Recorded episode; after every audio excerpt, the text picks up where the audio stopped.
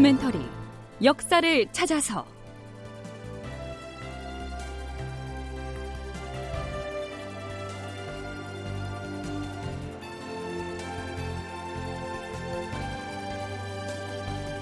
제804편 생환포로들의 증언 왜적이 전라도를 노린다. 극본 이상락, 연출 최홍준.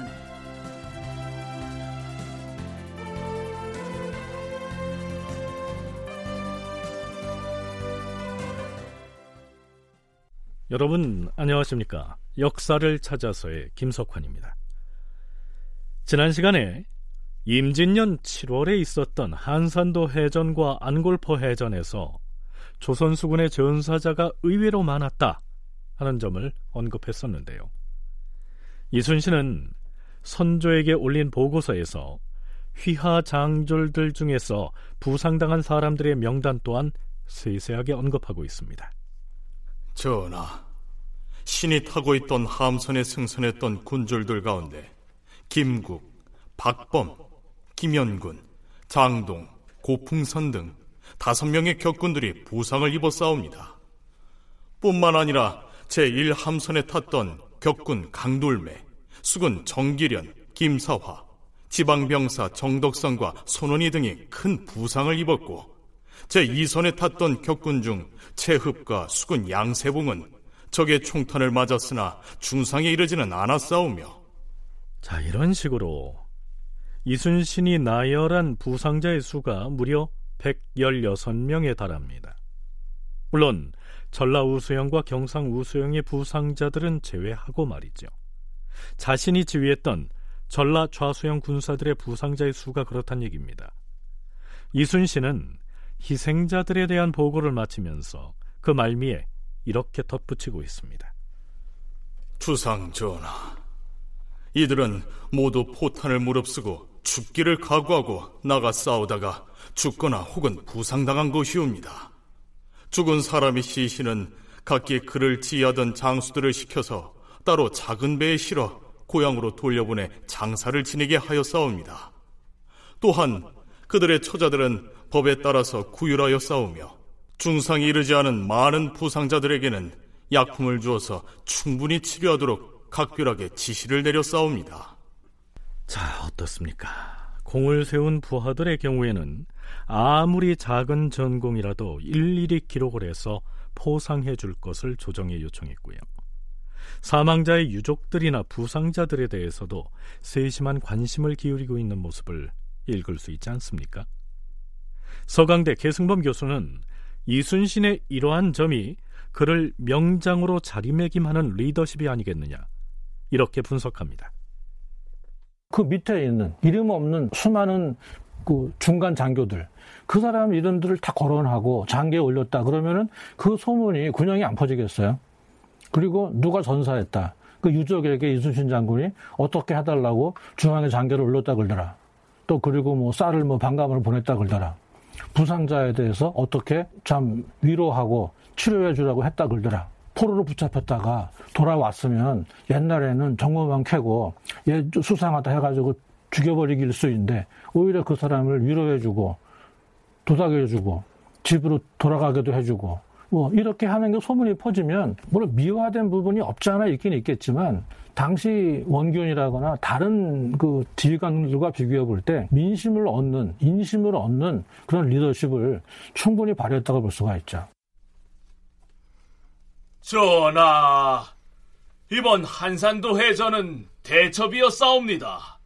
심지어는 왜군 진영에서마저도 이번에 조선의 한산도 전투에서 죽은 자기네 병사가 9,000명이나 된다라고 하였다는 말이 흘러나오고 있사옵니다.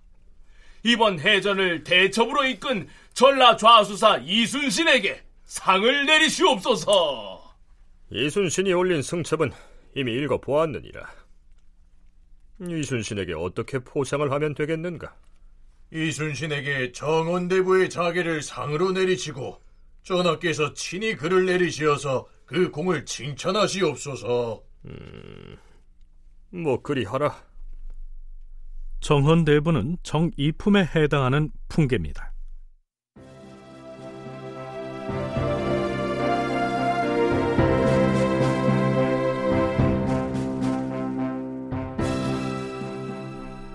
자, 그렇다면 전라좌수영의 이순신이 자신의 휘하장졸들이 세운 전공을 조정에 보고한 것처럼 전라우수영의 이억기나 경상우수영의 원균 역시 한산도나 안골포 해전에 대한 보고서를 조정에 올려 보냈을 것 아닙니까? 이순신의 장계인 견내량 파외병장이 원문 그대로 이 충무공 전서에 수록돼서 전해지는 데 반해서 원균이 올렸다고 하는 한산도 대첩에 관한 계문은 그 내용 모두를 확인할 길은 없습니다. 자, 선조 25년 8월 24일치의 선조실록 속으로 들어가 보시죠. 이번 해전이 유례없는 대첩이었다고 하니 다른 전공자들도 빠짐없이 포상을 해야 하지 않겠는가? 비변사에서는 경상우수사 원균의 계문을 읽어보았을 터이다. 원균과 그 휘하군사들에 대한 논공 행상을 어떻게 하였는지 비변사에서는 말해보라. 예, 전하. 미조황 첨사 김승용, 남의 현령 기효근은 특별히 당상관으로 올리고 나간 군수 김준계는 3품으로 승서하고 주부인 원전은 5품으로 승서하고 우치적 등 사인은 6품으로 승서하시옵소서. 만호 한백록은 공이 가장 많은데 탄환을 맞은 뒤에도 나아가 싸우다가 싸움이 끝나고 오래지 아니하여 끝내 죽음에 이르러 싸웁니다. 극히 슬프고 애처로운 일이니 또한 당상관으로 추중하시옵고. 비변사 당상관들이 한산도와 안골포 해전에서 경상우수영 군사들이 거둔 전공에 대해서 포상을 건의하고 있습니다. 하지만 비변사 당상관들은 원균이 올린 승첩, 즉 승전보의 내용에 대해서 의문을 표시합니다. 주상전하, 경상우수사 원균이 한산도 해전의 승첩을 적어 올린 계문을 신등이 비변사에서 검토를 하였사온데. 헌데 무슨 문제가 있다는 말인가? 원균이 승첩에 기록한 내용들은 얼마 전에 이순신이 한산도 등에서 싸워 이긴 해전과 같은 싸움에서 일어났던 일들이옵니다. 이순신은 이순신대로, 원균은 원균대로, 그리고 이억기는 또 이억기대로 그 싸움에서 자신과 휘하 장졸들이 거둔 공을 적었을 것 아닌가? 그렇사옵니다. 하오나 싸움에 임해서는 수종이 있고 전장에서 세운 공에는 대소가 있는 것이어서 그 사이에 차등이 있기 마련이옵니다. 그러나 이곳에서는 확실히 알기가 어려운 일이옵니다. 물론 적의 목을 몇 명 베었는가를 기준으로 논한다면 원균과 그의 장졸들도 혈전을 벌였음에는 의심이 없사옵니다. 자, 이게 무슨 얘기일까요? 비변사 당상관들이 선조에게 싸움에 임해서는 수종이 있고 전장에서 세운 공에는 대소가 있는 것이다 라고 했죠. 이 수종을 사전적으로 풀면 어떤 일을 앞서서 하는 사람과 그를 따라서 하는 사람입니다.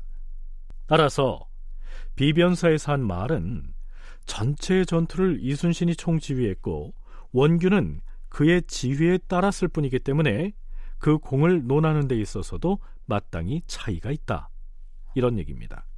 한마디로 원균이 스스로 공을 세웠다고 올린 승전보의 내용은 이순신이 세운 공을 그대로 따라 적었을 가능성이 있으니까 믿기가 어렵다, 이러한 취지지요. 하지만 선조는 이렇게 말합니다. 경상우수영의 병졸들이 세운 전공을 논할 때 원균이 올린 장계를 그대로 인정하여 포상을 하라. 그러면서 선조는 이렇게 묻습니다. 그런데 원균에게는 가자를 하지 않는가? 왜 원균은 벼슬의 품계를 올려서 승급시켜야 한다고 건의를 하고 있지 않느냐, 이렇게 묻고 있는 것이죠. 그러자 비변사의 당상은 이렇게 대답합니다. 전하, 원균은 이미 높은 가자를 받은 바 있사옵니다. 그리고 이번 한산대첩의 공은 이순신이 으뜸이므로 원균에게는 특별히 작업을 더 높여줄 필요가 없을 듯하옵니다. 그렇다면 뭐 알겠느니라. 자, 선조의 마음이 이순신보다는 원균 쪽에 좀 더 기울어 있다는 사실이 이미 이때부터 드러나 보이지요.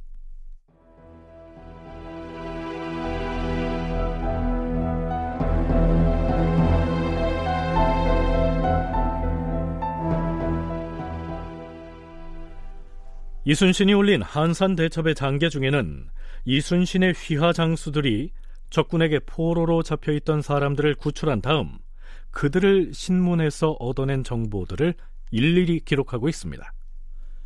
조상 전하, 녹도만호 정운이 거제도의 어민 최필을 희문하여 싸운데 최필이 말한 내용은 이렇사옵니다.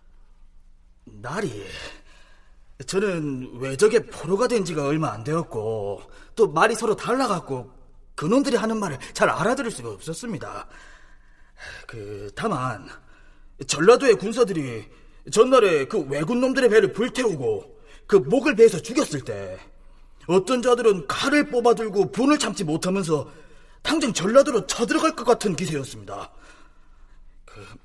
제가 짐작하건대 그놈들이 하는 짓을 살펴보니까 전라도로 쳐들어갈 계획을 세우고서 견내량에 정박해 있다가 당한 것 같았습니다. 또한 순천부사 권준은 서울 근처에 사는 김독종이라는 자를 구출해 왔사온데 그 신문 내용은 이러하옵니다. 날짜를 기억하지는 못하겠는데 지난 6월경에 수많은 왜적들이 네 패로 나뉘어서 서울에서 내려왔사온데 소인과 소인의 식구들도 그들에게 붙잡혀 함께 내려왔사옵니다. 한 패는 부산 해변에 진을 치고 또 한 패는 양산강에 진을 치고 또 한 패는 전라도로 싸우러 떠났습니다. 그들이 서울에 있을 때에는 거리에다 방을 붙여서 사람들을 불러 모은 다음에 종처럼 부렸습니다. 소인을 데리고 온 사람은 왜군의 장수였는데 이번 싸움에 나섰다가 죽었습니다. 자, 이 외에도 장수 최도전이 구출해낸 중남이라고 하는 종은 또 이렇게 증언합니다. 신은 서울 근방에 살다 잡혀서 경상도로 내려왔는데 김해강에 이르렀을 때 왜군 장수가 공문을 돌려가며 여러 왜적들에게 무엇인가 알리는 모습을 보았습니다. 그 왜적들은 손을 들어 서쪽으로 가리키면서 매번 전라도라고 말하였는데 그렇게 말할 때마다 칼을 뽑아들고 물건을 내리치면서 흥분을 했습니다. 그 모습이 꼭 사람을 베어 죽이겠다고 하는 것 같았습니다. 네, 김해강은 낙동강의 다른 이름이죠. 이순신 휘하 장수들 중에서도 명장으로 꼽히는 광양현감 어영담은 경상도 인동현에 사는 우근신이라고 하는 소년을 구출해냅니다. 그 소년의 증언도 잠깐 들어보지요. 참고로 인동현은 지금의 경상북도 구미시 인동 지역의 당시 지명입니다. 소인과 누이 동생은 난을 피해서 산으로 올라갔다가 왜적의 포로가 돼서 서울로 끌려갔습니다. 소인의 누이 동생은 왜군 장수에게 몸을 더럽혔습니다. 날짜는 기억하지 못하지만 서울에서 남쪽으로 내려와 김해강까지 곧장 내려왔습니다. 그들이 타고 있던 배들은 어디서 난 건지는 알 수가 없었지만 손으로 자꾸만 서쪽을 가리키면서 그리로 가서 싸울 거라 했는데 아마도 전라도로 간다는 것 같았습니다. 이외에도 일본군에게 잡혀있다 구출된 포로들은 한결같이 일본군들이 전라도 군사에게 적대감을 지니고 있었으며 장차 전라도 쪽으로 쳐들어갈 것이라고 했다. 이렇게 입을 모으고 있는 것입니다. 선문대 방기철 교수의 얘기 들어보시죠. 도요토미 히데요시가 조선을 침략할 때 특별한 계획이 있었던 게 아니에요.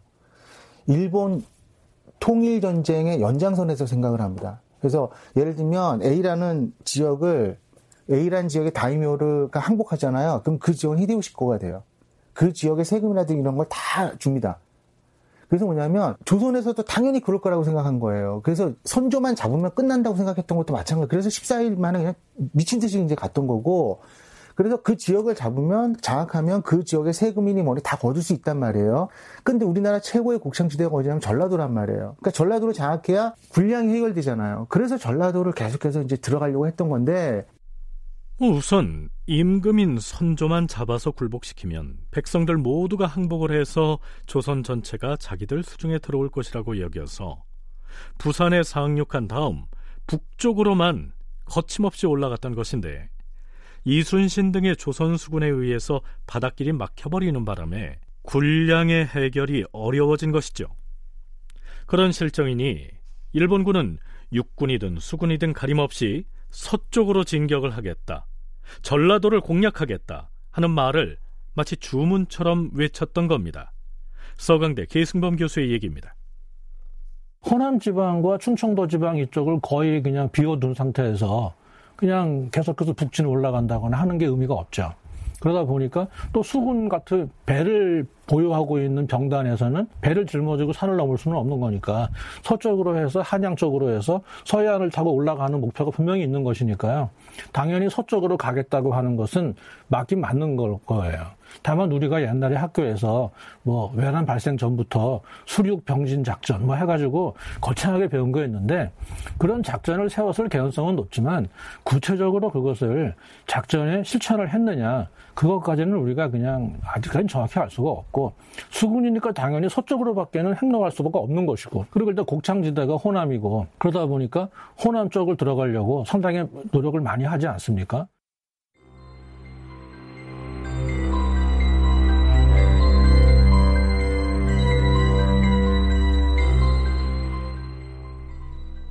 한산도 안골포 해전에 대한 장계에서 이순신은 이렇게 정리하고 있습니다. 전하, 신등이 구출해낸 생한 포로들의 신문 내용에 다 믿을 만한 것은 못될 것이옵니다. 그러나 왜군이 군사를 나누어서 전라도로 향할 계획을 세웠던 것만은 사실인 것 같았사옵니다. 그중 한패의 외적 함선 73척은 견내량에 정박해 있다가 한산도 앞바다에서 신등에게 섬멸되었고, 또 한패의 함선들이 안골포 선창에 정박해 있다가 신등에게 패하자 무수히 많은 사상자를 낸 뒤에 어둠을 틈타 도망쳐 싸웁니다. 그러나 외적이 다시 다른 패들을 이끌고 힘을 합하여 쳐들어온다면 신등은 앞뒤로 적을 맞이하게 될 것이옵니다. 그렇게 되면 우리는 병력이 분산되고 힘이 약해지게 될까봐 심히 염려되옵니다. 그래서 무기를 다시 손질하고 군대를 정비하여 밤에 잠을 잘 때에도 창을 베개 삼아서 사변에 대비하다가 경상도로부터 위급하다는 연락을 받는 즉시 수군을 거느리고 출동하자고 전라우수사 이억기와 약속을 한 다음에 진을 파하기로 결정하여 싸웁니다. 장졸들은 들어라! 이제 우리는 이곳의 군진을 파하고 우리의 본영인 전라좌수영으로 돌아갈 것이다! 전함대 회군하라!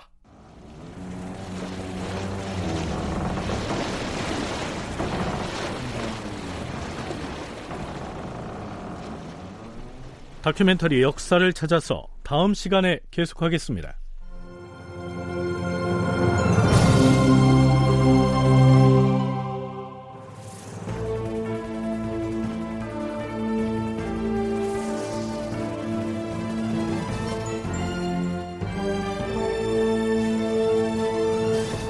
다큐멘터리 역사를 찾아서 제804편 생환포로들의 증언, 외적이 전라도를 노린다.